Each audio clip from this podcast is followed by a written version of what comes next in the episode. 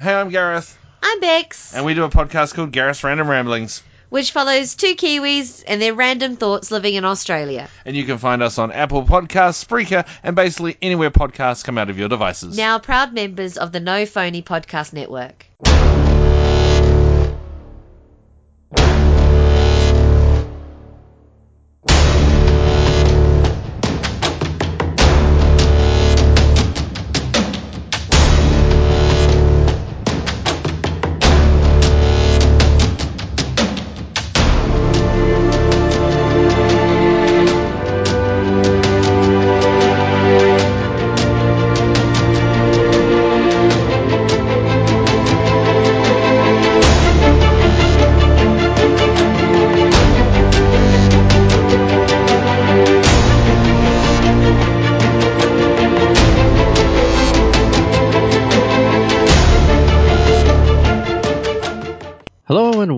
Welcome to Empty Seats. This is a weekly podcast where we get together and talk about the things we love to watch. Most of the time, it's going to be science fiction, fantasy, horror, and superhero shows. Mm-hmm. But today, it's going to be a, a different kind of a hero for for some. We are actually going to dive into the Last Dance, Yep. the documentary about Michael Jordan. Well, that's actually a bit of controversy because is the documentary about Michael Jordan or is it about Michael Jordan's Bulls? And I think it Hmm. does. I think I think it interestingly skews where I think it it it, it advertises itself as a documentary about the you know the Chicago Bulls and their dynasty, and then it kind of like skews and quickly reverts to just being a doc about Jordan, which is totally fine with me. I have no problem with that. I agree. It reminds me when people, this is kind of veering into a, a different topic, but I won't stay there, I promise, Eric, is um, when people say, well, who belongs to the Justice League? You're like, well, isn't it just Superman? And because Superman is so much more powerful than every other member of that league. And I'm not saying the Bulls are totally in that camp. I think Scottie Pippen was pretty good, and we're just hitting the gas pedal right away. But uh, Michael Jordan is like Superman, and the rest of the team is like the rest of the Justice League. They kind of have their moments, but they would be nowhere without Michael Jordan. And so we'll get to a lot of this, but I should probably get some of the credits out of the way before we, we get too frothy at the mouth here and just keep it rolling. Yep. Okay, so uh, The Last Dance is a 10 part documentary. It was dropped two episodes at a time on ESPN Sunday nights, and it was directed by Jason Hehir. How do you think say that name? here, but I honestly don't know. Who cares about the directors of documentaries anyway? Let's be honest. Who, you know, before this, who actually even cared about documentaries until this came out? Um, I know that. I don't know. There's a lot of Tiger King fans who would have. Uh, Oh. right, we even we even reviewed that, so that's not even valid. Um, although I wouldn't compare Joe Exotic to Michael Jordan in any way, shape, or form, even though there are demons. How did you like that? I was about to say, eh, he was. They're both pretty manipulative and arguably bullies. Um, but you're right. That's about it, though. You're right. Yeah, I mean, yeah, it kind of he doesn't fall into the into the places that Joe did. Um, and he didn't land up and end up in prison, which is always good for hmm a player that we all grew to love for different reasons. So this 10 part series covers the Chicago Bulls. It covers their last championship season, which capped off the second three-peat. So the Bulls had two three-peats. They did not have a six-peat. So I did remember, I have to correct that. I heard, heard it stated on the other podcasts, like a six-peat. No, they did a couple of three-peats. It was still great. Um, not many teams win three championships in a row, and not many teams win six championships total for a, an era. Uh, putting it in context, I guess I I should do this. The Boston Celtics won. They did an eight peat back in the '60s. I'm not sure that anything prior to 1980 counts in sports. Um, but I'm sure old timers will hear that statement and throw up in their mouths. But there are teams that have won a lot of championships back in their day. But I'm not I'm not sure there's many teams that looked as good doing it as the Bulls did in the 90s. Did they, Eric? Oh God, no. And I think, um, I mean, let's let's be honest. Uh, my it wasn't even so much the Bulls. It was really just Michael Jordan and how supremely um, talented he was compared to everyone else. And it wasn't it wasn't like there was a lack of talent in those in those leagues in that league because there was plenty of Hall of Famers, plenty of All Stars, and some of the all time greats that he systematically dismantled year by year. Um, and but yeah, you're right about the three peats. It's uh, I think it's good to add that they won six titles in eight years, and the two years they lost when Jordan wasn't playing because he retired, um, which I'm sure we'll get into. um, and Right. the last the last three-peat, I believe, after that, since then, has been uh, Kobe's Lakers. Uh, I think it was Kobe and Shaq's Lakers. They won three in a row, and then Kobe won five because he won two more with Pau Gasol, and then lost. I think that must have been 2008 when they lost the last one to the uh, Boston Celtics.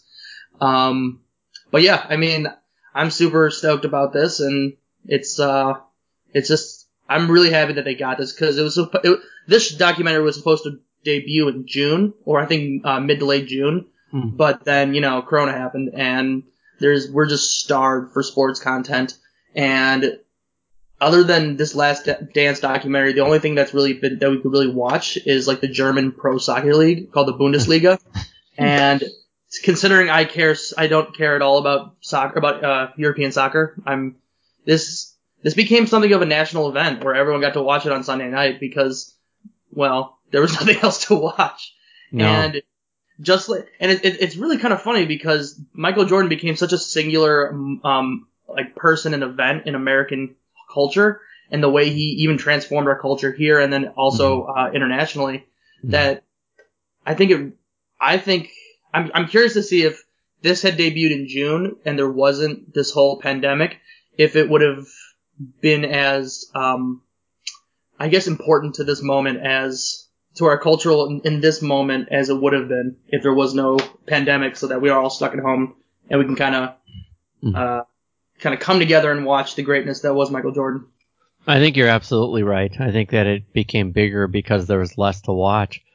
And I also think that they thought this through and timed it in such a way that without a pandemic, it would have lined up pretty well as too, because it would have been LeBron going back potentially to his 10th. Potentially. I th- Yeah, he's been to nine NBA Yeah. finals. He could have gone know, back to his Kawhi 10th. Leonard might have something to say about that. Yes. Um, although I'm a Lakers fan, and I, I do say that um, not loudly and proudly, uh, especially after this documentary.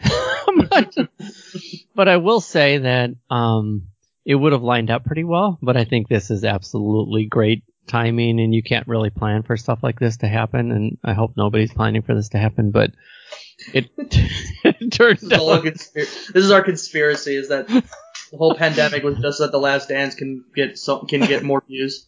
That's where we need to actually we need to write these down because is there another league that has more conspiracy theories than the NBA?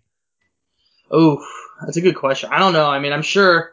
I'm sure baseball. Uh, baseball doesn't have too many. Theirs all came to light with the steroid era, and then MB, NFL. I mean, it, they're not so much conspiracies as there are poorly kept secrets, and Yeah. that goes along with like their their uh, like drug abuse policies, and then their other kind of some of the controversies they had with uh, domestic abuse.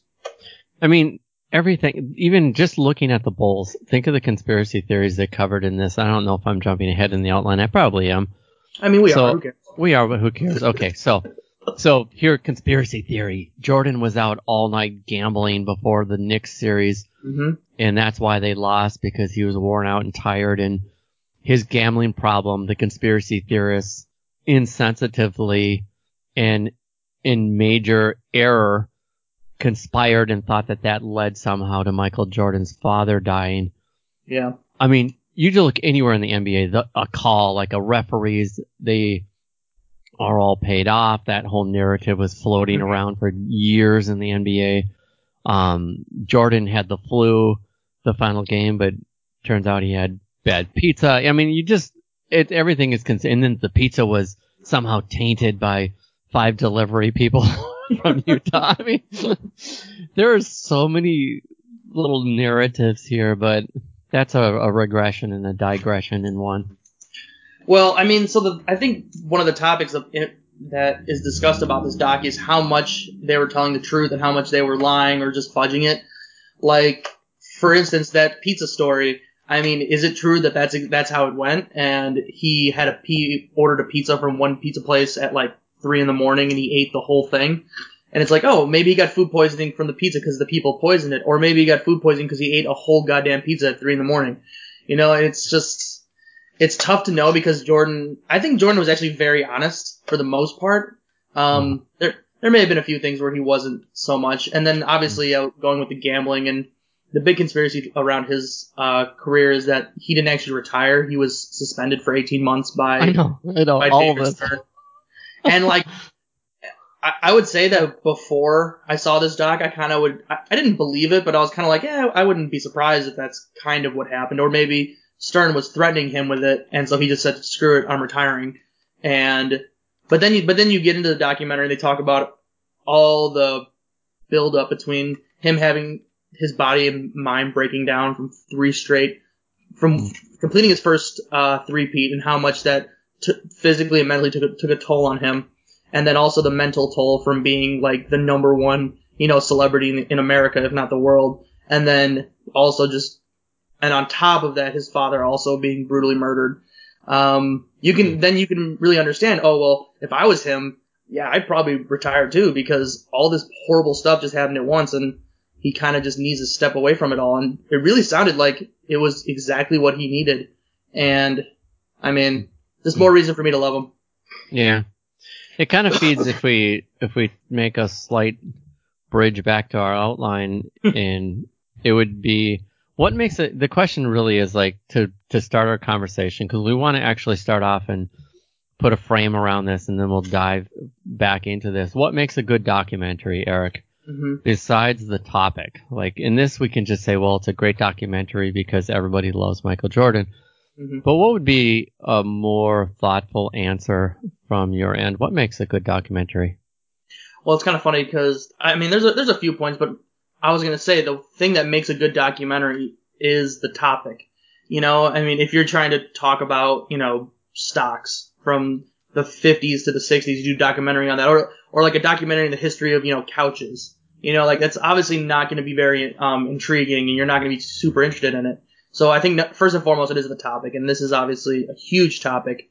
Um, and then with documentaries, it's it's several things. It's pacing. It's how it's uh, how you pace the episodes and how you pace the story. And so I think this documentary did a really interesting choice where really the the, the show was centered around this final season, this last dance of the 97-98 uh, championship season, and and then they would just jump back back to like you know the 80s and showing Michael grow or the 60s, Michael watching Michael grow up or watching Dennis Rodman or Scottie Pippen, and kind of going through their own histories, and then we kind of just jump from from timeline to timeline, and I don't know. At first, that was kind of confusing to me, uh, and I didn't like it at first. But then, as the season as the season went on, I really I actually was fine with it because I got used to it. Um, and I would say the last one, of- not the last thing, but one of the other things I can think of is uh, just the level of interviews you have. I mean, Mm. if you don't get the right people to talk about a subject, there's almost no point in making the documentary. And that's actually the big uh, thing about this Jordan doc is that it's basically been in production, or something like this has been in production for 15 years, and they just could never do it because Michael Jordan just would never do. He would never sit down for the interviews and actually want to talk about this stuff. And so once they finally got him, and they actually got him, well, I think it's like his company essentially produced this documentary, and that's once he had sort of control like that, he was able to sit down and do it. Therefore, there is a documentary in order to make. And so I think those are kind of the most important things of documentary. I don't know. Would you agree with me, or there's anything you wanted to add? Yeah, I would agree with most of that. The only thing that, like, it needs to be informative. I think some Mhm. people they want to be they want to get information. Um, there needs to be some kind of emotional draw to it. So either you love somebody in the documentary, or there's a group of people you hate, not to use the H word, Hmm. and then you're figuring out what drives that, what drives that that behavior that you hate so much. I think that can be very interesting. Um, but I think it it depends on the topic too. I like real crime, and some people like real crime because they just like the drama of it. Mhm. I like real crime because I like the in, I li- I want to learn something. I want to learn something technical, something analytical Mhm. about how how you, they gather the evidence, how they put piece the evidence together, the pathology, uh, victimology, um, how the, the victim tells you more information that will lead to an arrest and the capture of a criminal than a lot of times what you'll see in a in a in a show that's portraying that in a TV show. So for me, it's information. I like to see the information. Now for this, I think the information comes from, like you said, and I totally agree, the great interviews. Mm-hmm. And I think it also comes from the access because they had the camera following the team that last year, and I think they had un- unprecedented access. I think is how they labeled it. I love when shows say that, by the way. I know it's, you know what? You were granted Eric- unprecedented access to the locker room like never We're- before. We're gonna give our fans unprecedented access to our inner thoughts about this last show. It's gonna be first. oh, that was funny for me, but probably to nobody else. Um, yeah, unprecedented seems to be like the word of the day. Um, it's right up there with olive oil in Whole 30 diet, but we'll keep going here. So this documentary, what did we like? Um, did we think it was paced well? Did it provide information? Um, so we're gonna dive into kind of the framing of this documentary and talk about that a little bit. Uh, Eric, did you like the jumping back and forth between timelines or, and then how the episodes would focus on one of Jordan's teammates? You know, one episode it might be about Scottie Pippen and kind of go in a deep dive there or another episode they went into kind of more about Phil Jackson. Did you like the way they did that?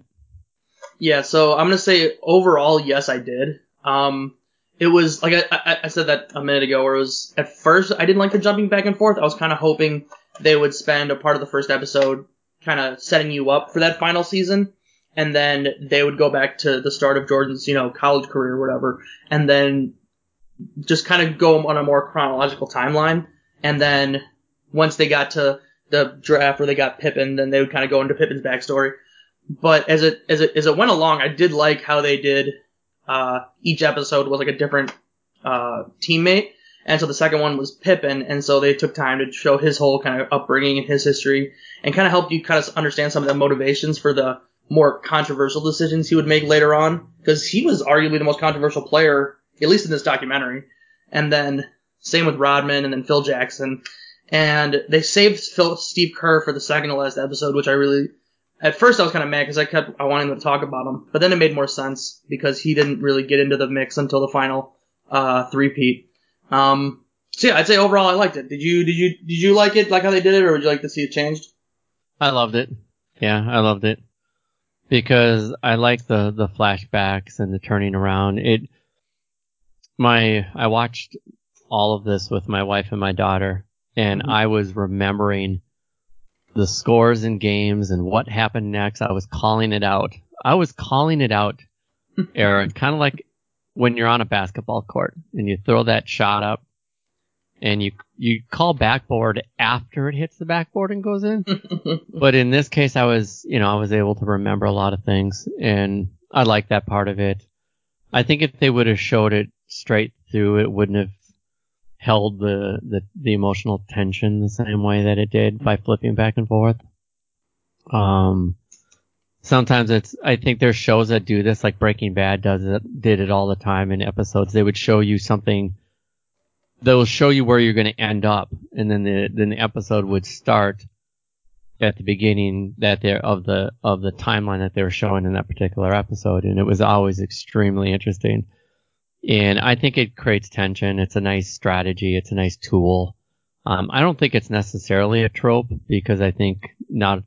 I don't think it's overused as a strategy in documentaries or in shows. Um, but I, I tend to. I loved it. Yeah, and I mean, it's just it was fun to try and go back and try to remember because that that's really what I felt about this doc was more uh, than anything was almost like a nostalgia trip. It was um or like a I guess a throwback might be a good way to put it, where you just get to kind of relive these moments and you get to see uh, the stuff that you remember, the stuff that you don't remember. Because like, so I was born in 1989, so I missed the first few years of his career when he really went at it with Bird and Magic. And then, I'm, and obviously, I didn't really know anything about the Bad Boy Pistons and that rivalry. I mean, I knew about it because I watched other documentaries beforehand, but it was really cool to see it again, um, and to see what they would cover and what they wouldn't cover. Like for one, was the uh, I can't remember what year it was. I want to say it was 1988, 1989, maybe the the dunk contest he had with uh, Dominique Wilkins and how important that was to creating him as this kind of star of the NBA and then becoming more of a cultural leader because he just dominated that that dunking contest like he does everyone else, like he did everything else. Um, and so it was interesting to see what they chose to put in, what they chose not to put in, and uh, I think actually, especially in the first before he started winning championships, my favorite was when they would go to playoff games. Like uh, the perfect is his first year when he was playing the Celtics, and all they have you know Larry Bird and all these other people talking about how he was the best player on the floor and he was just a god among men playing or an alien or whatever. And it would show he had 65, 63 points, I think it was, but then they lost. and then so Jordan would have just had these amazing individual performances, but they would just always lose. And the way the documentary would, would set it up with like the, you know, the score, the way the narrator would tell it, or I guess not the narrator, there wasn't, really, it wasn't really a narrator. They would kind of set it up like this is his big success and then they would lose. And then they got actually, they lost like four to one in that series and the next series. And so I think that kind of goes to the next question of like, if it was tough to kind of figure out if this was a documentary about the Bulls dynasty or was it more of a documentary about Michael Jordan? And I mean, obviously, I think it went kind of back and forth, but overall, I think this is this really just became a um a Michael Jordan documentary or like a Michael Jordan victory lap almost, which I have no problem with. Yeah, I agree. It was absolutely a Michael Jordan victory lap, and I will uh, contend with a statement you made, and that is that that uh, Jordan totally dominated that dunk contest. I think what made the dunk contest incredible was that it was actually pretty close. Yeah. Until he did the jump from the free throw line thing, which kind of was a microcosm of Michael Jordan. It, he was like, especially leading up to the championship years, and then and then a lot of teams like teams would kind of hang around a little bit, and you think, oh, they might be able to do this because at the end of the day, he's just a scorer. And I thought the documentary did a nice. I'm all over the place here. I do apologize to you, my fans, and to most most of all my family, but they they showed how he went from a, a scorer to a team player. But in that slam dunk contest, once he did that final dunk, of course, then he won the whole thing. Mm-hmm. Um, it also shows you how the NBA has changed a lot too, because who cares about the slam dunk contest anymore? right? I mean, no one cares about that. No one cares about the All Star game. Um, nobody cares about all that stuff. Uh, am I right in saying that? Like nobody cares about these things? Yeah, I mean, uh, the dunk contest has lost a lot of its prestige, mainly because the best players don't do it anymore. Uh, like the running joke has been that ever since LeBron came into the league, everyone's wanting him to do the dunk contest, but he just he just refuses to do it. And so like the best dunk, dunk contests uh, players are basically one trick ponies, are not one trick ponies. Like Aaron Gordon, Zach LaVine are kind of the best, and they're not really that. But um, yeah, and then the All Star game, the same thing is really up until this last All Star game, which took place in Chicago, coincidentally. Oh. Uh, the All Star game was kind of worthless almost, and mm-hmm. then I can't remember the, the rule they put in, but they changed the way they did it in the All Star game so that in the fourth quarter isn't a timed quarter. Instead, you have a set uh, point to- score you got to get to for the game to end. And so that actually breathed some actual competitive life into the end of the All Star game and actually made it fun to watch. And so I'll be fun to see um, if they keep doing that heading forward. But um, yeah, I, I think just Jordan, the thing about that they were really trying to say with Jordan was he was just such a one man show that it didn't matter what the venue was. Like you would go to see him. I mean, yeah, there was one yeah. quote from one of the fans where he's like, "I got offered two thousand dollars for these tickets for Jordan's first game back from retirement." He says, "I wouldn't trade it for the end of the world." And I'm sitting there thinking, like, okay, I, I, I'm not that guy in that moment, but I would absolutely sell those tickets for two thousand dollars and then go watch the game on TV because that's a lot of money. that kind of speaks to the to this. I just railroaded you there, but that speaks to it. Like I feel like has culture changed that much, or is it just that we just don't have a star like him anymore? But the dunk contest isn't the dunk contest because you don't have a Jordan. Mm-hmm. Um, people aren't. I'm trying to think of anything close to that. Like, I what think- has been even close to that? Maybe even with the Patriots, it doesn't feel like a Jordan thing. No, I mean Tom Brady, you could argue is the great is the goat of uh, the NFL, which I mean we could argue that for days if we wanted to, but the I think it's just different because especially also in baseball even where it's it's so hard for a single player to take over a game the way that you can in basketball. And but even then, like the documentary does a pretty good job of showing about how even he could have these amazing single performances, but they, they'd still lose the series or still lose the game. And it wasn't until he got the right pieces around him that he was able to break out and finally start winning titles. Um, and that's I, th- I think the document did a pretty good job of, of of showing how the teams were put together more or less. Um, I think it was was it the second season where he got hurt, he broke his foot, and he was out for most of the year, and then they put him on the minutes restriction, and he wanted to go in at the end of a game against the Indiana Pacers, and he was super angry that he couldn't because the coach would get fired. And then John Paxson was able to hit the game-winning three, and he was still fired up about that. And and I mean, I think that just speaks to that, and I I, mean- think that's probably why they showed the, the teammates so much. Nowadays, they would label that as just selfish and stupid. Like the way Jordan was, you know, really wanting to go in and and yeah, it led to his 63 point, Hmm. you know, scoring barrage in Boston, but they still lost. Yeah. I mean, so, You know what I mean? Um, like I, maybe Mhm. the. Oh, what were we gonna say? So what I was gonna say is that the thing about Jordan is that he was he was the only person who's able to do that. Where it's the term now is called hero ball, where essentially you just yeah it's it's where you just start taking you just take all the shots, you control the you hold the ball all the time on offense, and you become that snob on the court. And the thing is, is that Jordan is the only person who could do that and get away with it because he would actually score and win the game. And then that actually influenced the next generation of basketball players like you know Carmelo Anthony or uh, Kevin Durant or all these other guys, and how they play basketball, or I guess yeah Kobe Bryant, and um, it was a good thing and a bad thing because it because it created a player like Kobe Bryant or a player like Allen Iverson. But then you also have all these other people who would try to play hero ball, but then couldn't do it because they didn't have the talent or they didn't have the skill or the work ethic to be able to complete it. And we're just now kind of getting away from that, I guess, in, in, in basketball, where people really understand the, the, the, team sport aspect of it. But I also think the, the, the renewed importance of the three in the NBA today is honestly, is, is the bigger thing. That's kind of like the next phase after hero ball. Kind of took over the league for like 10, 15 years. Yeah, I I think that I just picking on something you said earlier, I agree with it 100%. I think Jordan was both a great thing for the NBA because every franchise probably quadrupled in value, if not Mhm. more, during his tenure, but it also created a lot of really selfish players with really bad basketball for a long time. And you can't say that it, you, I mean, it's probably too much of a stretch to say, to say that it's one player's fault, but he mm-hmm. did have, have he did have such an influence on the game. And it's not very compelling basketball where you mug people and you either shoot a three or dunk it. Like and jordan didn't do that. He shot he had a really good mid-range game. He was a good defender. He didn't always mug people even though it seemed like he did from time to time. And i think that for a while that's everybody was trying so hard to emulate that that the, the it just wasn't as good basketball. I think the best basketball was the stretch when Dr. J was still good, Mhm. Bird was becoming great, and Magic was becoming great. Kareem Abdul-Jabbar was still in the league, and then you had these players that had like stretches of out of world play, like Moses Malone, and some of these guys would rise up.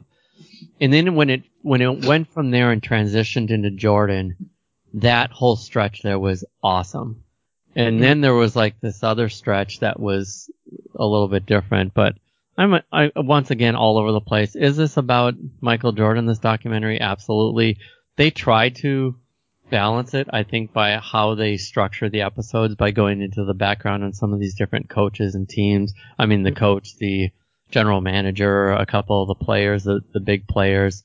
I think that was a, a way to try and structure it so it didn't seem like a complete Michael Jordan fan fest. Um, and I think for the most part, it did slow the train down enough so that we kept interested. and, and we felt like we were being informed and learning more, or we were just kind of nostalgia, pulled into the nostalgia of it.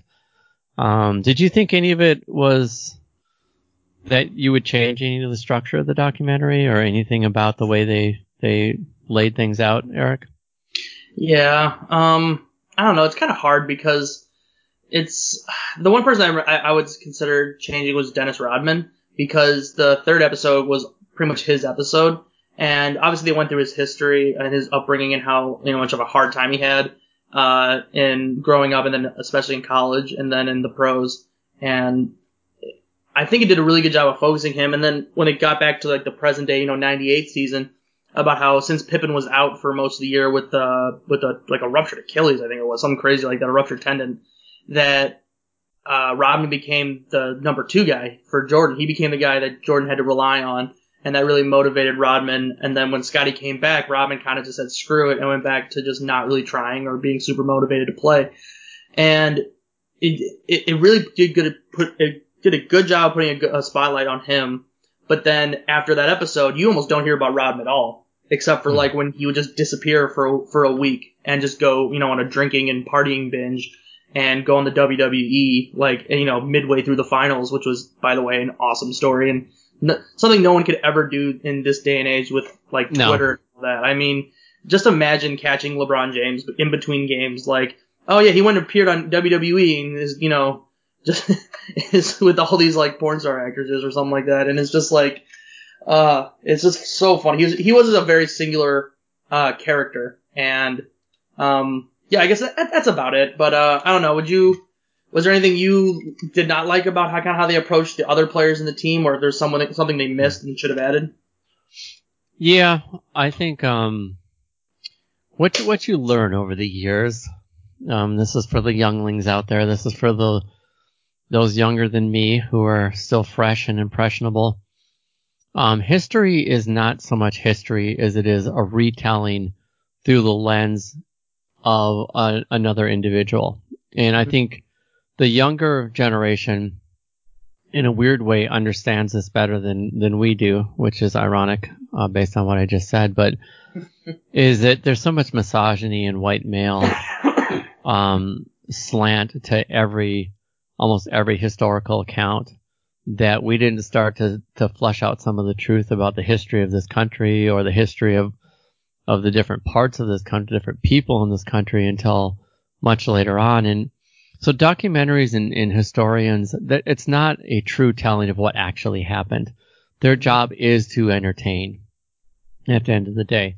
And in doing so, I do think that they paint some people in a negative light Mm-hmm. that I wonder if it was quite as bad as it looked. And I know the narrative around Scottie Pippen has been, well, he's sat out and he's selfish, and why didn't he go in in that game and Kukoc hits the winner and, and lets him off the hook and, you know, the center is crying and everybody's upset and he's just a selfish player and, you know, wah, wah, wah. But I think at the end of the day, if you start to break down everything that Pippen balanced and fought with, that it was much bigger. I think the bigger. I, I felt bad for Scottie at times, so I should just say it that way. I should have just said that with all that build up. Um, Yeah. I thought that Krause. Um, I think if I'm if I'm just trying to look at facts, I think that actually there was good reason for him to feel really good about what he did. I mean, he Mhm. made the trade to bring Pippen in. If Jordan doesn't have Pippen, does he win a single championship? A single championship. If he doesn't go and get Rodman the second time around, do they win those championships? Like, if he doesn't retool and get Bill Cartwright and, and ship out Oakley um, before the first three-peat, do they win those championships? So I feel like Krause did a lot. And I think players with big egos and who love to be the have all the light shining on them, especially when they're winning, will always try and point to their their rights and their right to have control and be able to decide and do wah wah wah. But leadership is important. Like the organization is important, and just look at some of these teams that have been around for 50 years and have done nothing. Like they've not even sniffed a championship. and it's about ownership and organization. And I think um, Krause at some points was was painted in such a way where that was acknowledged, but kind of overlooked by the stardom and kind of the egocentric uh, perspective that was placed on the players. And so I think you do that for a reason because you got to get back to to your very first point, which I think is a valid one, and that is the topic matters. And this topic, this is make no mistake, this is a Michael Jordan documentary. So you're not gonna you're gonna be kind of coming up short when you want to Mike um, when you want Krause and others to look good. Mhm. Um, especially when the answer is so simple at the end, like why didn't you just let them play another year? The answer to that is just yes, right? It's just a mistake. Like, just do it. it's a mistake. And Yeah. I guess it would have been better if he would have just got on Mike and said, this was the biggest mistake of my career. Uh, we won six and I'm glad we did. And, you know, I wasn't on the floor for any of those, but, you know, we should have rolled dice again. So I apologize to the fans. And if he would have done that, maybe, I don't know, people don't always buy apologies, but so some of the times I thought that they kind of, um, depicted some of the play, some of the characters in the, with pretty negative light. Um, and maybe it's because they actually did some really stupid things and you, it's just the way it goes. Well, I, so I just want to get back to the two po- points you were kind of making, where it was Scottie, and I think this goes back to what you were saying also about history and who gets to, you know, how we remember history. The thing about history is that it's largely how you interpret it, and so you can see um, how Scottie Pippen sitting out that, pl- that crucial play in the playoffs when Jordan wasn't there because uh, Phil made the play for Toni Kukoc, Kukoc to make the shot and not him. And obviously you can d- demonize him for it and show how how much of a horrible teammate he is and how he gave up because he made about himself, which he absolutely did, by the way. He did all those things. It was completely the wrong move, and he should have been demonized and for it. Um, but I think the good thing about this documentary is it did a really good job of kind of showing you the lead up and his mindset going into it, and also even more importantly after it, where everyone in the Bulls locker room was just morally or their morale was just destroyed, and they were shell shocked that Scottie Pippen, who's considered one of the best teammates of all time, could make such a selfish decision, and then he, and then they have Pippen able to apologize and say like, "I'm sorry, I screwed up," which is like that is very humanizing. Like, guess what? People screw up. Like Michael Jordan screw, screws up sometimes too, and um, and or Scottie Pippen does. And then getting back to Krause, it even I, I, even I was a kid when the Jordan Bulls were on their run, I even knew that Jerry Krause was kind of the bad guy, and they definitely did that in this series where they made him out to be kind of the bad guy and kind of just the the the guy who was standing in in the in the Bulls' way, Michael Jordan's way, from winning even more championships. And you get you definitely get the feeling like if Jordan and Pippen and them were able to kind of reconcile with Krause and have a better professional relationship, then maybe they could have tried to go for that seven. Maybe they could have tried to go for even more. But that's not how it was. And Jerry Krause, for one reason or another, was became really um, stuck on the idea that it wasn't the players that were the most important part; it was the organization. And I guess I can understand that when Jordan is getting all this fame, all this attention, all this praise and credit, and Krause is sitting there like, I've constructed this dynasty that is, you know, yes, I had the greatest player of all time, but I also had to put these pieces around him. So I think in some cases he was demonized, but then also in some cases he was he was vindicated because you know they don't win, like you said, they don't win without Scottie Pippen, and he drafted Scottie Pippen. They don't win without Bill Cartwright, and he was the one who traded for Bill Cartwright, or Steve, or getting Steve Kerr, or getting Dennis Rodman, or Mhm. Toni Kukoc, and that's just it's just I, I so I, I want to say I really liked how the documentary did that about how they really did at first make Krause be the villain, but then they didn't just have him just be this one style villain. They showed you how he was still should get a lot of credit for what happened. Yeah, and it's like getting back to Pippen. Like to me, this a contradiction. Like, so Scottie Pippen, he wasn't like if he was such a horrible teammate, hmm he would have been booted off that team. So I think it says a lot about his character that he made a mistake like that and bounced back. Mm-hmm. Like, how many great players. I mean, I'll pick a. I, if you start naming names, it just doesn't compare because I, I mean, Pippen is one of the greatest of all time, and that's Yeah. another thing. He's considered. He's on lists in the top 50 greatest power or small forwards of all time. No, no So- top fifty. No, top fifty players of all time. Okay, thank you. They they did a list like it was must have been ten years ago where he was in the top. It was pretty controversial that he was in the top fifty, but you could easily make the argument that he that he should be. Yeah. So he's in the top 50 of all time. So I think what's controversial here is then why does Jordan stick the dagger in, which feels ego driven, like, oh, Scottie's never going to live this down. like, you know what? It's like you could get, you could go tit for tat and back and forth on all of that. Mm-hmm. But I think at the end of the day, now, number one, Scottie made a huge, his big mistake was that he cared more about defeating Toni Kukoc in the Olympics, which at the end of the day, I mean, you get a gold medal, but I guess it matters. But I was going to say it didn't matter, but at the time they, they painted it as if it really did matter and it really bolstered the game of basketball to become an international sport and wah, wah, wah, wah, wah. But if you paid more attention to your contract with the Bulls and you didn't sign a seven year, $18 million contract, if instead of, you know, standing over Patrick Ewing, who didn't have any knees at that time, instead you stood up on the table and said, no, I'm not signing that. I'm going to go somewhere else. If you would have had that kind of like confidence and dominated like there, you wouldn't have the problems you had later. Like that was the, to me, that was the big problem that he ran into. And he was always second, uh, second fiddle. And at the end of the day, he wasn't able to stand up like Jordan and say, well, I'm just going to walk away for two years. And no one else was going to back him up either. Right? Like he's, he's, so that's the difference there. Like it's one thing for Jordan to say, well, you're never going to live that down, but he also didn't have the same, um, I don't know what it is. He didn't have the cred that Jordan had either. He didn't have Yeah. the choices Jordan had. What I Um, want to say, what I want to say about Pippen, Pippen to that is he. I mean, he couldn't.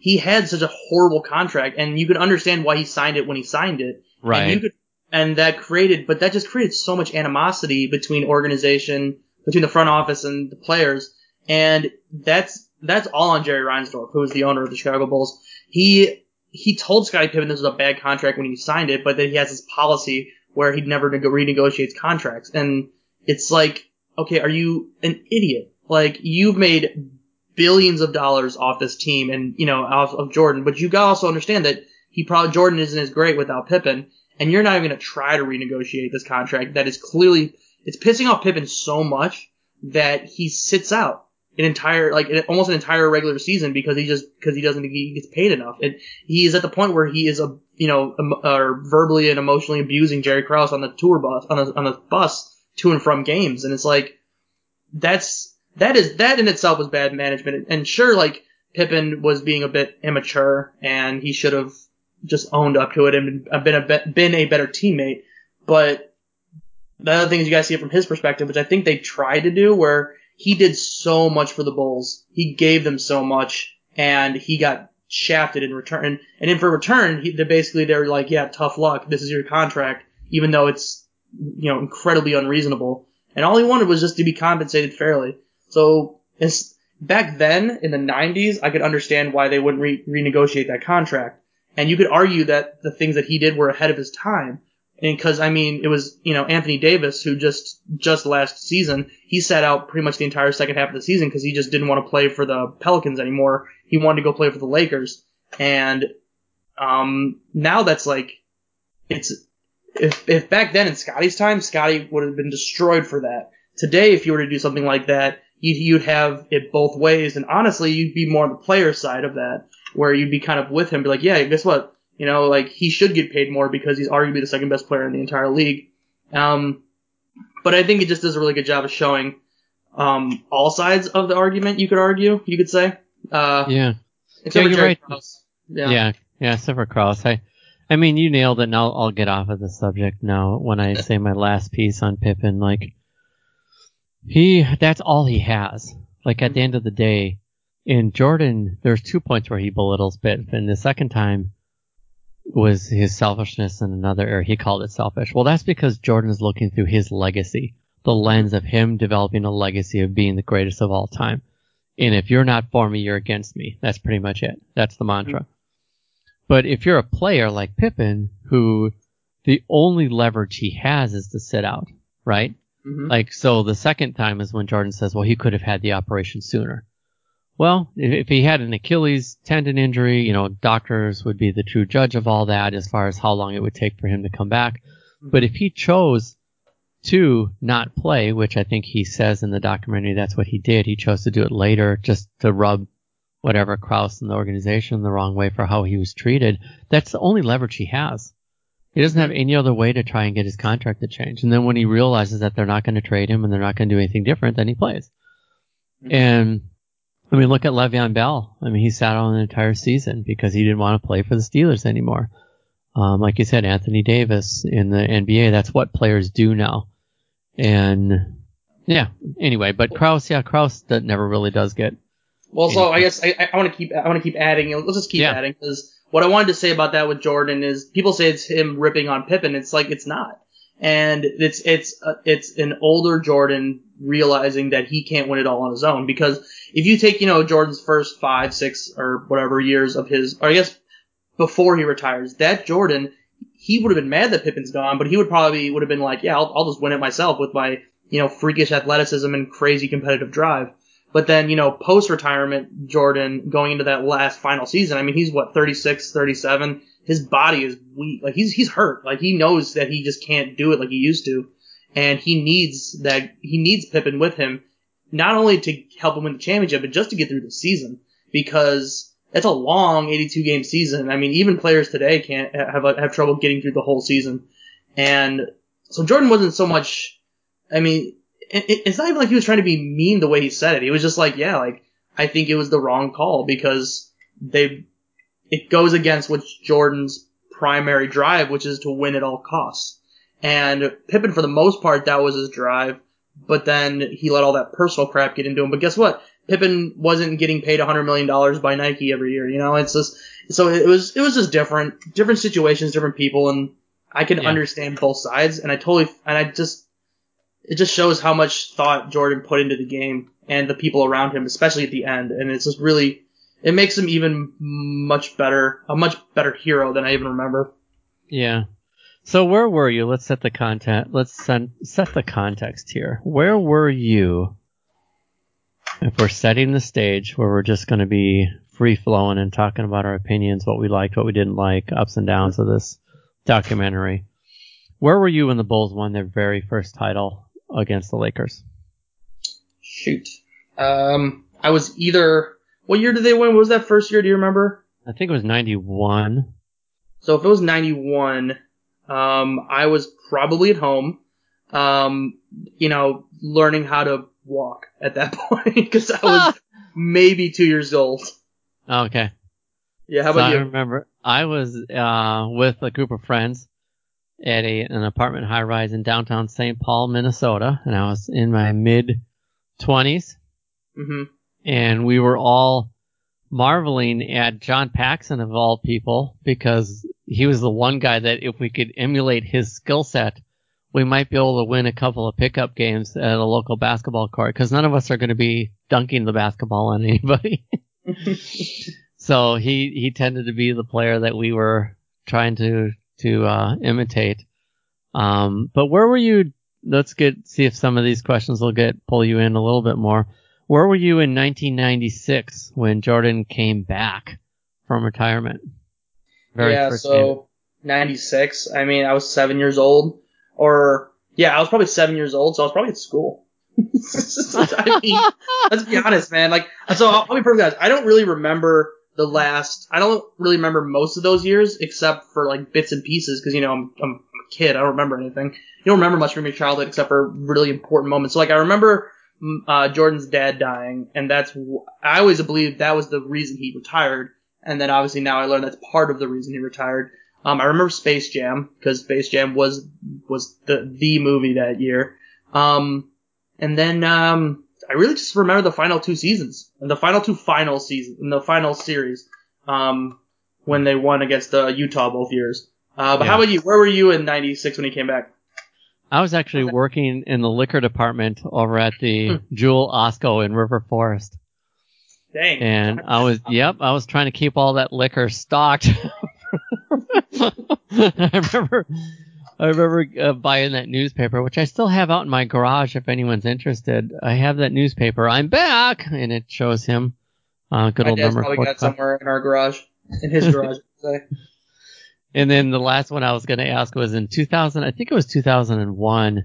hmm he came back with the Wizards. His very first time coming back as a Washington Wizard at the United Center, there was a standing ovation for him. Do you remember that, Eric? I don't. Uh, so I, I remember it, but I don't remember it as it happened because I was most likely playing video games because at the time I didn't care about basketball because the Chicago Bulls were were hot garbage. Um, and so since since the Bulls were sucked, I didn't care. Um, but I do remember seeing highlights of the game and then seeing how he did a, like pretty much dominated. Um, but that's uh, that, if that's if I remember correctly, that's that's how it went. But um, how, where were you? I was at where you work, and I was in the living room with the kids, watching it as it was happening, and just like it was one of the most awe-inspiring. I know there's so many great moments in his career, and it's like, well, that was the one. but to me, why it rang so true is number one, I had been able to go to a couple of games since then, so I'd been we would get tickets donated to the agency, and I would take kids on Friday nights to games, and we went to a lot of them. We had pretty good seats at times, so I felt a little bit more connected to the environment. But when he came on, when that standing ovation happened, I was like, oh wow, yeah, this just reminds me of just how huge it was when he was playing at the United Center and how much we loved and everything. We loved everything, not only because he was successful, he was incredibly charismatic. He was a great business person, a great communicator, a great basketball player, kind of the whole package. But it was just so great to ride that current in Chicago. And I think a lot of people in Chicago, and I'm not from Chicago, but a lot of people really rode that current and that wave. Um, they could be having a really bad day at work, but at least they were a fan of the Chicago Bulls, kind of a thing. Yeah, and I mean, the, Jordan really started that. I I, I want to say he started. Maybe someone else did, but where it became you became that player that became more than just your team. It wasn't just you like Jordan because he's on the Bulls. It he became you like Michael Jordan, and you really don't know anything else about basketball. And players like Kobe Bryant would do that next, and then LeBron James, and or like Stephen Curry, I guess today, and he, where he really started that sort of that that that singular. Uh, uh, recognition of a player from that sport, and it just shows how impactful he was to the game. And that's I think this doc did a really good job of because you hear about how insanely competitive he was and how much of a trash talker he was, and it, be- it became like once in the ni- once he got into the 90s, the rule became you don't trash talk Michael Jordan because he you just know that he would remember it and then just torch you the next time he saw you guys and he ended so many Hall of Fame players' careers, not careers, but just you know destroyed their hopes of winning a championship, like Patrick Ewing or Charles Barkley. Um, I think, I mean, the, the the common belief is that he essentially destroyed Clyde Drexler's career, and I don't know how true that was, but they did a pretty good job of showing how he dismantled all those uh, great players' teams and their dynasties, and and then it also just shows how much of a how, how much of a fierce competitor he was with the sheer level of trash talking, both in games and in practice, which is, I think, the most important part, is that he just wouldn't stop in practice. He would just, it's almost like you, you, you would hear how, the people, players would describe how he would seek, uh, like the weaker players out in practice, and you would think, like, this guy's an asshole. Like, he's a, it's almost like he's, like, like, a, like an abusive, you know, husband or something, the way he's talking to these people. Um, and especially the way they would reminisce about it. But then you'd see the result in which he's not only the greatest player, but he is winning multiple championships and just basically doesn't lose. And you're like, well, maybe it, there is something, there's a method to that type of madness that he had, and really the only person who understands it is Michael Jordan. And so at some point you just kind of got to go with, go along with what he's doing, or else, you know, go with the train or get off of it. Yeah, I think that's one of the biggest um, downsides of someone being like that is that people who lack the talent, lack the skills, think that they can just take on the, those strategies and be abusive with other people, and that's the thing that makes them so successful. That's not what made him so successful. Like he mm-hmm. was incredibly skilled. He worked his tail end off to get better at his game. So every year he was adding something to his repertoire. So he was not only athletic, freakishly, freakishly athletic, driven. He worked hard and developed a lot of skills. If he would have only had an abusive, um, you know, smack talk or been abusive towards other people, right? If you hyperbolize that, that's not the thing. Um, it was kind of the dagger, to be honest, because he would work so hard and he he did become so good and great. He became so great. But then the dagger would be he would also like put it in your face with smack talk on top of it. And I think that was it was hard to watch um, because I think at, at times it was unnecessary, and I think he could have there could have been more grace at times with that. But at the same time, there's players that brought it on themselves by trying to do it to him, and like, why would you do that, right? I think, it, yeah, and it also I mean, goes to like, you? well, it was the start of the the um the start of the documentary when he first gets into the league, and he's like, you know, I can't trash talk because I haven't proven anything yet. I gotta, you know, I gotta, tr- I gotta talk with my play, and Yeah. that's, and then he, it, it, it, it does a great job of showing how he created this identity that became the, you know, Michael Jordan, where he just, just, he was, he felt he was allowed to trash talk to the level he was or be a bully to the level he was because he was the only person who could actually back it up. And that kind of goes to the thing like, is it bragging if you keep winning? You know what I mean? And it's like, or something like that. Um, and so Yeah, he I, wasn't he wasn't so much bragging as he was just putting it in people's face. Like, Yeah. Um, and that's what happens though. I mean, you see it in boxing all the time. You see it in UFC. If you can't stop it, then you're going to get pulverized. And Well, the thing is, is with a lot of people, it's hype, uh, especially with boxing, and, and like it almost is like with with wrestling too, where like they just talk and they almost it's almost like they're monologuing and they're talking about how tough they are and how strong they are, and they're always gonna win. That's almost like hyping yourself up, or you know, just trying to put on a good show for the fans, or even to get your own confidence going. Um, I never saw it that way with Jordan. I just really like he really No, did it- think that yeah, way. You know it what wasn't. mean? Yeah, it wasn't hype. No, it wasn't hype, but it, there was a meanness and edge to it. He wasn't just trying to win the game; he was trying to break you. He says that multiple times. He's like, I'm trying Yeah. to dominate you mentally and physically. And I'm like, that's kind of messed up, but at the same time, it's kind of what he needed to do. He learned it from the Pistons. Yeah. And that's what the, the Pistons did to the Bulls until they got over that hump. And then he kind of took on that, that quality as he went forward because he had to overcome that quality to get to where he, to get to the level of success that he got to.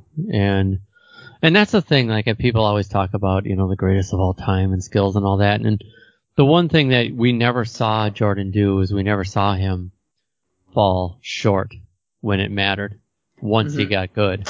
Whereas all these other players, I mean, Kobe was like five and eight in championships. Mhm. Um, Magic was five and four, five and no, five and three. Kobe was five and three. So they've lost. I won't go through all these records, uh, Mhm. but Jordan didn't. He was six and zero, and until and he didn't just like you said earlier. You're absolutely correct. He didn't just dominate the guys around his like other shooting guards and everything. He dominated seven foot centers. Like he was Mhm. rebounding with those guys. He was defending. He was dunking over them. He was, and that's something that you really you didn't see anything close to that. Yeah. And I think it really just shows, especially like with the Detroit teams that he had to face where like they, especially with the Jordan, they talk about the Jordan rules and they're like, oh, like they had that one piece where like the assistant coach is talking about if he drives to the baseline, push him back left. If he goes over here, then thing. But then like the real part of it was basically if he goes into the paint, you you know you knock him in the you knock him into the ground. If he goes into the air, you put him on his ass. And that is just it just really shows how hard it was to score back then because you you can't do that today. Like No. if they try like they those all those players would be ejected almost immediately if they tried any of that stuff. Yeah. And it's just it's just a different beast. And that was the other thing that was fascinating is seeing the scores of some of these games Mhm. where they would be like they would win 79 to 77 and you're Mhm. like that was like an that was like that was like a good offensive performance. You're like, how is that even possible when teams are scoring 77 points in a half these days? And it's just it's just funny to see how the game's evolved over time. Yeah. It's um yeah, it's definitely a different animal and that's why it's really hard to compare. Like it's better a better comparison now would be to the 80s 80s Yep. basketball because it was more about teamwork. It was more I mean, yeah, there were tough plays and everything else, but there were the, a lot of the scores were like 118 to 110 and hmm you know, that was pretty high scoring back then as well. Um, I'm trying to think uh, if there's something within this that I wanted to talk about, and I'm just kind of skipping over.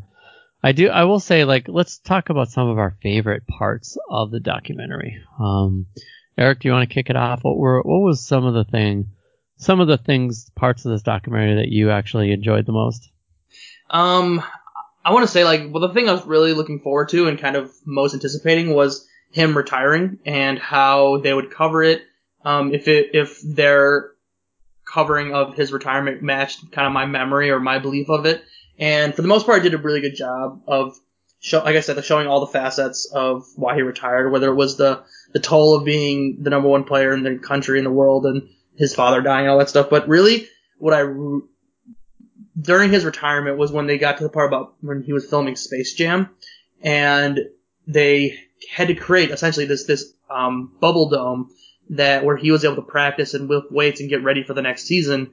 And then they show this amazing footage where basically all the greats of the game, all you know, they're having these little mini All Star games every single day, multiple times a day, and you see like Reggie Miller, Patrick Ewing, you know, all these other players out there, and you're just like, damn, like that would have been amazing to be able to just sit and watch those games.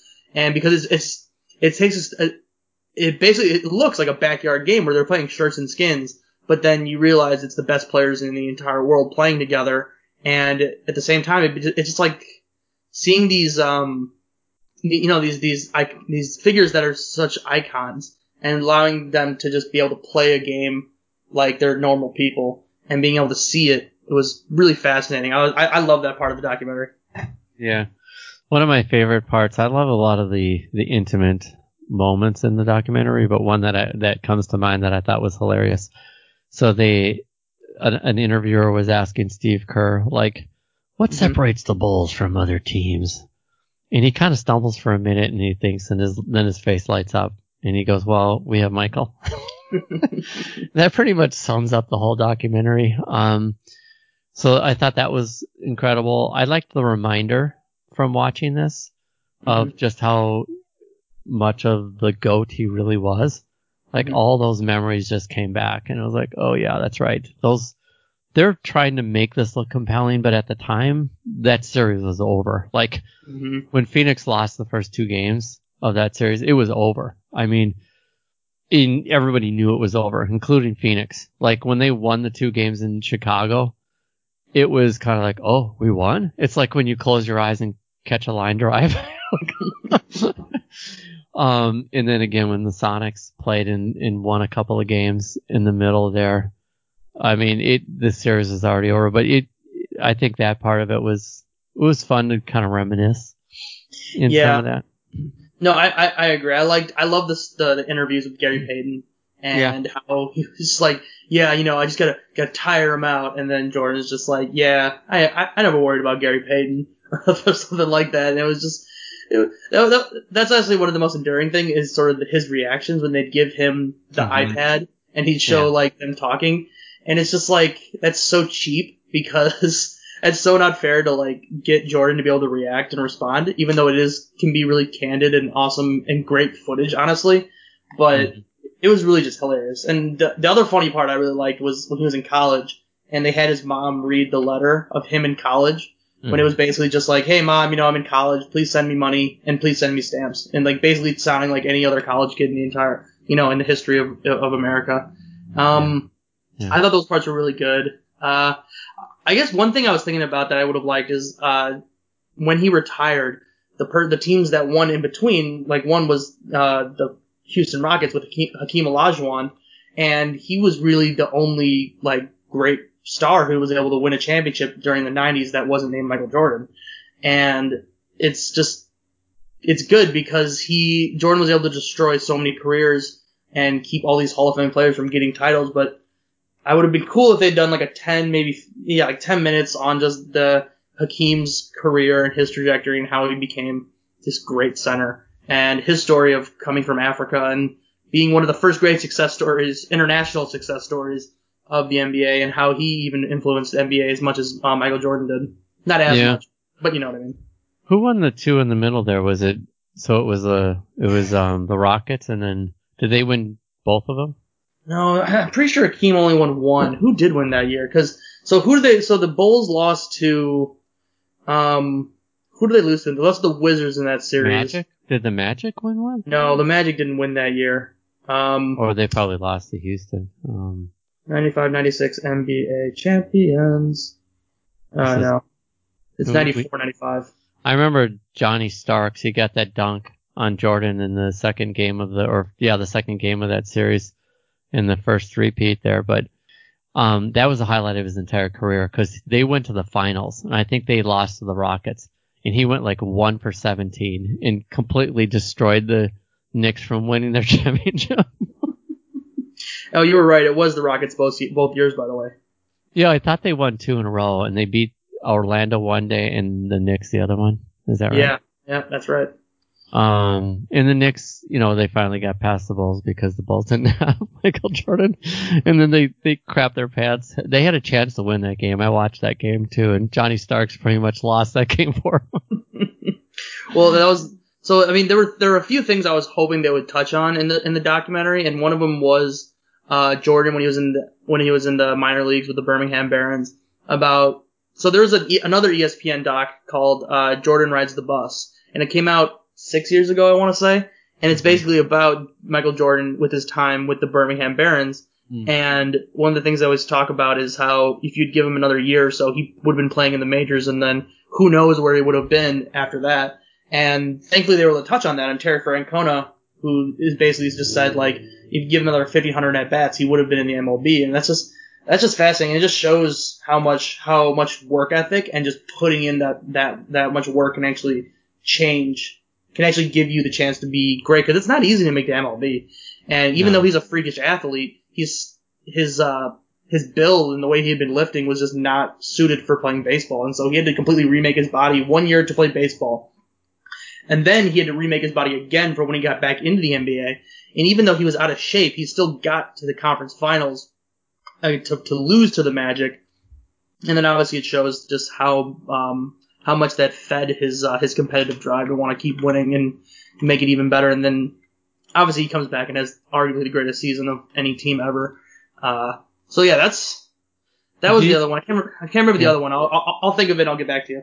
Yeah, I think of the other one. Another question I had is, was there anything that you saw in this documentary that you didn't know happened or didn't remember it happening the way they showed it or it was enlightening in some way? And I can give you an example because I, it totally flew over my head at the time and I, I have no excuse. I was in my mid twenties. I wasn't a baby like you were. Um, that sounded funny. I know, right? I mean, physically you were very young. That's what I mean. yes.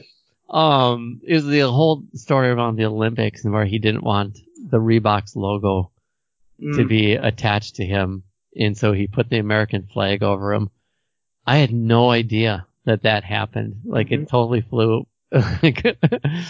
and there's, I like those parts of it. Maybe it's the international part of the documentary. It, it kind of, even though we, we were told it and we knew it and, you know, he was popular and wah, wah, wah. One thing that this documentary really did was it, it showed up close and personal how they were a, a phenomenon around the entire globe, not Mhm. just in the United States. There we go.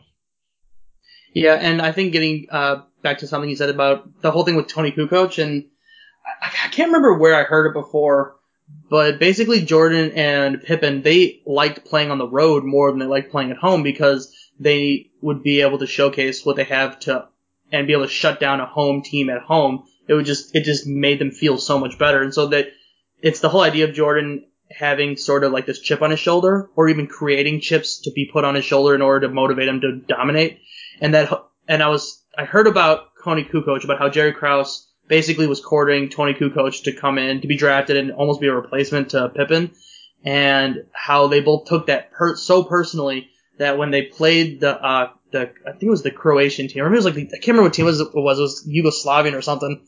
Croatian. Um, was it Croatian? Okay. When Yeah. they played the Croatians in the um in the Olympics, they just made a point to just not let Kukoc score, and so they just they just tore him apart that entire first game, and it was so not fair to Toni Kukoc because he's just this young kid. He's like he has no idea that Jordan and Kukoc, uh, uh, Jordan and Pippen are, are coming after him, and he just gets you know blindsided by the two greatest you know defenders of all time.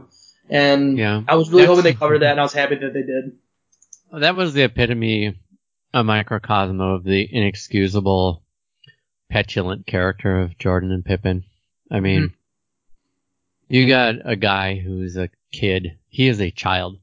Yeah. And you got two players who've been in the NBA for years, grown men, and they take that so personally that that's what they're going to do. Like, that just, that was to me extremely childish.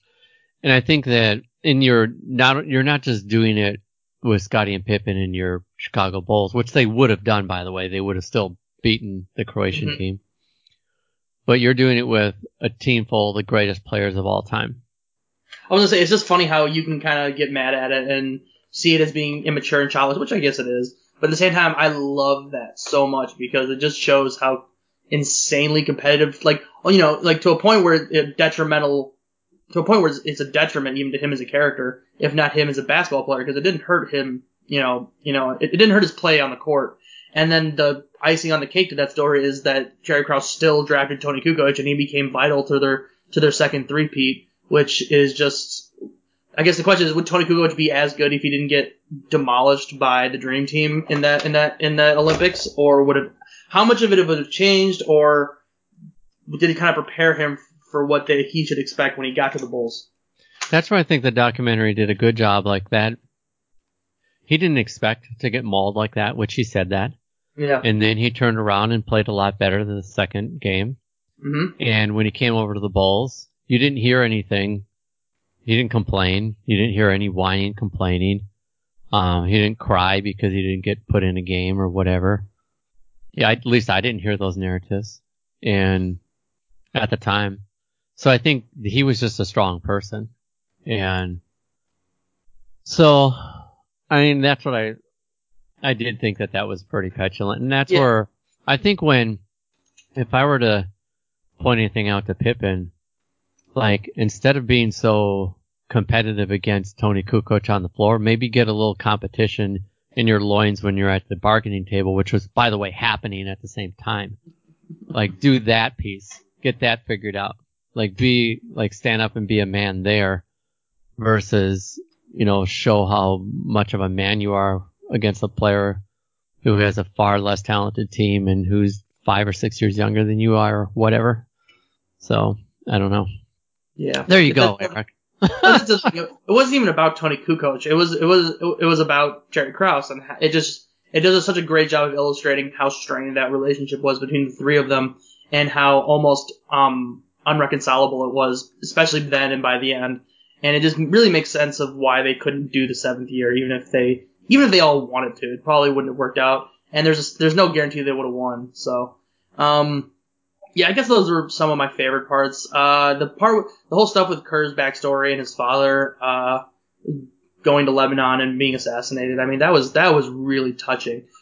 And so like that, and then, um, Jordan winning the, his first title after his father died. Like, those are, Yeah. those, like, those are, I, I was pretty much crying at those points. And, cause you, you get all that backstory about how important Jordan's father was to him and how he was at every game and he's always next to him when he wins championships and then he finally wins that first one after his father dies and he's just alone because there's like you know he has a team sure but it's really he's really alone.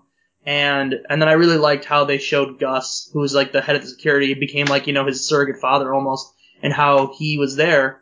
And it's almost like a like a Where's Waldo thing where you he, you don't know about it because they don't talk about Gus till I think the second to last episode of the season, and then you start seeing all the video, and Gus is there every single time, and you're just like, dude, this guy's awesome. And you just realize that even though you can make this argument that it's Jordan did all on his own and he was just a singular force, how important um, not only having that person, that support figure there to be there to help help him through it, but have that father figure there and how important that was to him and how important that should be to all of us to be able that you, you're just not going to do it on your own. You need that person there or those people there to, in order to help keep you sane and to keep you leveled through all through all of it.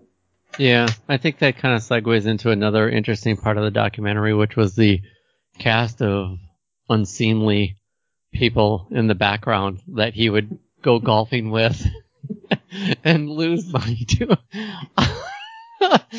I think that my laugh out loud moments came when they showed these guys either on the cover of a magazine or just Mhm. walking into a courtroom because they were, you know, someone was suing somebody or charged with a crime. And I never knew that that part was going on. Um, I guess I wasn't as plugged in as I probably needed to be, Yeah. but oh, I didn't realize that he was, you know, losing that kind of money. But when, as soon as you showed, they showed the guys walking, like, oh yeah, I wouldn't play a game of golf against that guy. Yeah, well, number like- one, I'm not, I'm not very good at golf, but go ahead, Eric. Well, yeah, you just hear the stories about how he would basically go with the opposing team's best players and just go play golf with them uh, before finals games, before playoff series, and he would play golf, you know, 36 holes before a game. And you're just like, what the? How is that even possible? I know. And and I, it just like part of it was because he's just just crazy like that, and he just didn't care. Um, it also just is kind of funny because you just wouldn't get away with that today. Like imagine hearing that you know uh, LeBron James played 36 you know holes of golf before a finals game. Like he would be destroyed for that, and he also probably wouldn't be able to play at the level that he could or he can if he did that beforehand. And it's just funny because he just his competitiveness never stopped. And he- I mean, he would get stopped by other things, sure, but that's that's what I, I think was a really good part of this documentary is they really just showed the competitiveness. And I think the best part is with um Mhm. the security guards uh, in like the kind of back room. And the Yeah. guy's name is, his name is John Michael Wozniak. He's the dude with like the the giant Jheri curl mullet, and they're playing the quarters game where he they're trying to shoot quarters against the wall, and John wins. This guy wins, and he does the, the Jordan shrug, and Jordan, you can just tell, is just pissed that he lost, even though it's just a meaningless game, and he just can't ever turn it off. And Yeah. that's what I think this this doc really needed to show is that Jordan he couldn't he probably couldn't turn it off if he wanted to. It was just how he was wired, and that was just that was just a great little piece of uh, of, of history. Yeah. So as we kind of wind down this uh, discussion, we'll end by sharing our favorite championship series. So Eric, do you want? Maybe I'll have you go last because you're the fan. You're the Yeah, you- Chicago Bulls fan. Yeah, you go ahead. You go first. My first is the very first one. Mm. And even though it was against my favorite team, it was. A, I watched every single game in it, and I was with uh, people that I was close friends with, and we were. I remember that year before the Lakers made that finals, I had watched them play against the Portland Trailblazers, and they really had no business winning that game. Hmm And at one point, Magic Johnson like threw a loose ball up in the air, and it's it seemed to hang in the rafters like for 20 seconds before it bounced down on the ground, and it ate up so much time off the clock that Portland didn't have a chance to come down and and win, you know, score the winning bucket. Otherwise, the Portland Trailblazers, your Portland Trailblazers, would have been in the championship uh, series two years in a row. But um, I just thought it was wonderful the way Paxson played such a a um, huge role in that fifth and deciding game against the Lakers, and that's also the series where Jordan had that that kind of um, in and out kind of layup and foul in the in one of those games that's iconic that we look back at. Spectacular move. Yes, so I am going. move. Yeah, that one. I'm going to go with that. How about you, Eric? So for me, it's definitely got to be the final season, the Last Dance season, because that's the one I actually remember watching and actually being like, uh, you know, kind of actually, actually, actually having memories about it. Like I remember in the Eastern Conference Finals against the Pacers when Reggie Miller hits that game winner and he fouls Jordan beforehand. I'm just screaming at the TV like, "It's a foul! God damn it!" And I'm like eight years old, I think, at that point. And Yeah. then um, when he when he gets the game winning shot, and my whole family just completely freaks out and loses it. And I mean, even then, like my you know my dad was telling me like this is gonna be their final season, like they're they're gonna all retire or quit after this. And I was like, what the hell are you talking about? Like I don't understand. Um, but even back then, you kind of it was just known that this was gonna be the last season that they that they're all gonna be together and that they're all gonna win.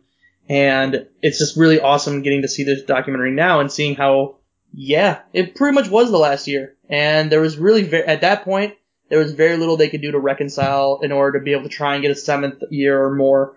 And it's just amazing how the story played out so that it had to end like that. And it ends in probably the most poetic fashion where he hits the game winner over Byron Russell or Brian Russell, uh, with the push off. Um, and then obviously he comes back with the Wizards in 2001, but we just, we don't talk about that. That didn't, that didn't actually, that was like a fever dream more than anything. Yes, yes, we like to keep it in the fever dream category, which is a nice connection to that final game. And I'm so glad that you acknowledged that there wasn't a, a significant push off. but how many people, if you really think about it, how many people could push a six foot seven individual off of them, maintain control of your basketball, move to your left, and then shoot seamlessly shoot an 18 footer that goes in?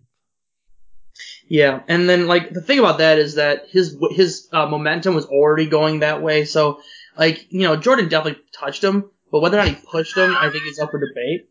Um, and whether it's out of a foul is even more of a debate. Um, yeah. yeah. I think that it I think it was called perfectly. I think the refs did a great job. And Yeah. um, screw the screw the screw the Jazz. They don't deserve to win. They didn't deserve the win. When do the Jazz ever deserve to win an NBA championship? They don't. No, they don't. I mean, They Malone stole two, you know, an MVP from Michael Jordan. So as far as I'm concerned, he can. I'm totally fine with him never winning a title. That's really the reason why they didn't win the finals, by the way, because he put a craw in the Michael Jordans. like, okay, I'm gonna win this because you took a MVP vote away from me. Um, so uh, as you can tell, we obviously had a lot of fun with this. I loved it uh, for the nostalgia. I loved it for the history. Um, it was great to relive uh, these memories. And it's it's not often when they put out a documentary that has the entire nation waiting for its release at 8 o'clock p.m. on Sunday nights. Yeah, and that's the other thing is that because it wasn't a Netflix documentary, it wasn't all at once. So you could just watch all the episodes at once, because I definitely would have done that. Instead, they were able to stretch out over five weeks and really get the country. It would give the country something to talk about, something to to to have anticipation for.